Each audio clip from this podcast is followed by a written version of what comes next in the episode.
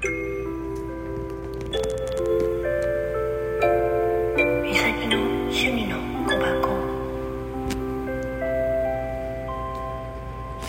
い、おはようございます。朝のルーティンです。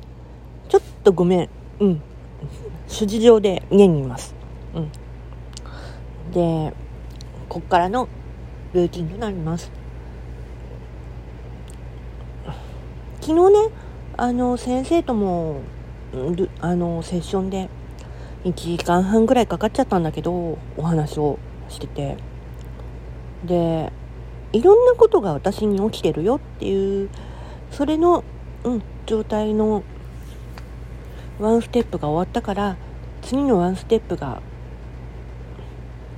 また来るからその時はその時だっていう風に話をね聞けてよかったと思ってますである意味ちょっと知らなかったこととやっと分かったことも先生から教わってうん。でその処理をまあ今度やろうかなと思ってます。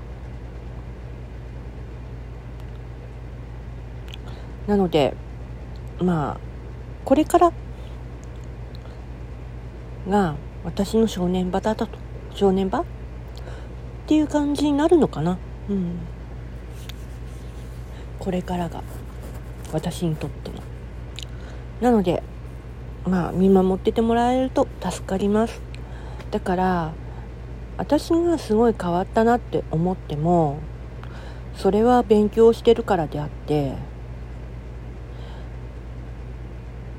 ね。ついてきないついていけるはそれはね人によって違うから私は私だからそれだけは伝えとく。